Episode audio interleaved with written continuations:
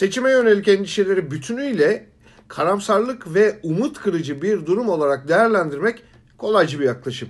AKP ve saray rejimi iktidardan gitmek istemiyor demek bile yeterli değil. Koltuğu kaybettikleri an yargılanacaklar. İşte bu yüzden kendileri açısından gitmemeye mecburlar. Bunu söylemek umutsuzluk yaymak değil, gerçeğe karşı uyanık olmaya davet etmek.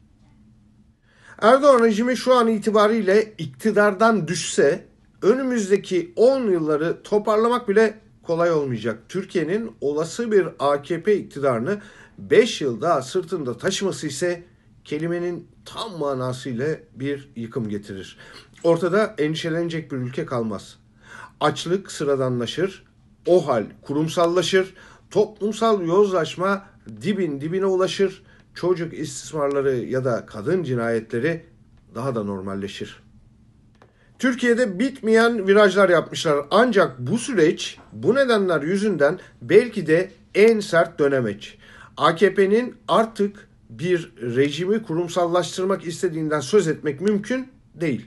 Çünkü ortada bir rejim modeli değil, ne olduğu belirsiz bir eşkıya düzeni var.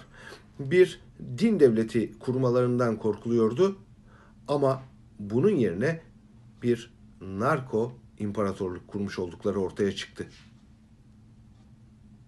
Siyasal İslamcılar meğerse kimyasal İslamcılarmış. Şimdi pamuk ipliğindeki bu eşkıyalık düzenini her ne olursa olsun ayakta tutmak istiyorlar. AKP iktidarının çıkardığı birçok yasaya öncülük eden AKP'li Cumhurbaşkanı Erdoğan'a yakın isimlerden Profesör Doktor İzzet Özgenç şaibe yaratan bir açıklamada bulundu.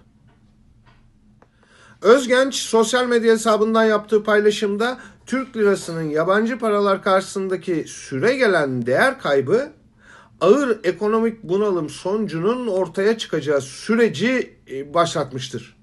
Bu nedenle kaçınılmaz görünen ağır ekonomik bunalım sebebiyle olağanüstü hal ilanına toplum olarak hazırlıklı olmamız gerekir dedi.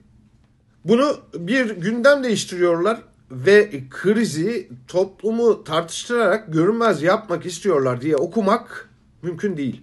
Daha çok bir alıştırmanın işaret şeyi olarak görülebilir. Bildiğimiz kadarıyla ekonomik o hal herhangi bir ülkede uygulanmış değil.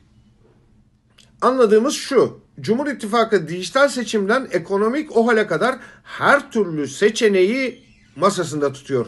Ekonomide Çin, yönetimde Rusya modelinin dillendirilmesi boşuna değil. Tencere iktidar düşürür. Doğru. Ama her ekonomik modelin bir rejim değişikliğiyle uygulandığı da doğru. En yakın örnek 24 Ocak kararlarının ardından 12 Eylül askeri darbesinin uygulamaya konulmasıydı. Türkiye'nin her yanında ucuz ekmek kuyruğu var. Yarım simit tane ile domates satılıyor. İstanbul Esenler'de taksitle soba alan bir yurttaş borcunun faizle katlanması nedeniyle isyan etti. Yağmurun altında ekmek kuyruğundaki bir amca bu bize reva değil diyerek gözyaşlarını tutamadı. Ekonomik hal bu insanların hepsini terörist ilan etmektir. Geliyor gelmekte olan ifadesi dışında da AKP'nin gidişini kolaylaştıracak bir eylem formülü bulmak şart. Çünkü aynı ifadeyi Süleyman Soylu da tekrar etti. Bu bir Kılıçdaroğlu taklidi değil, iktidarın aklındakilerinin tam olarak dışa vurumuydu.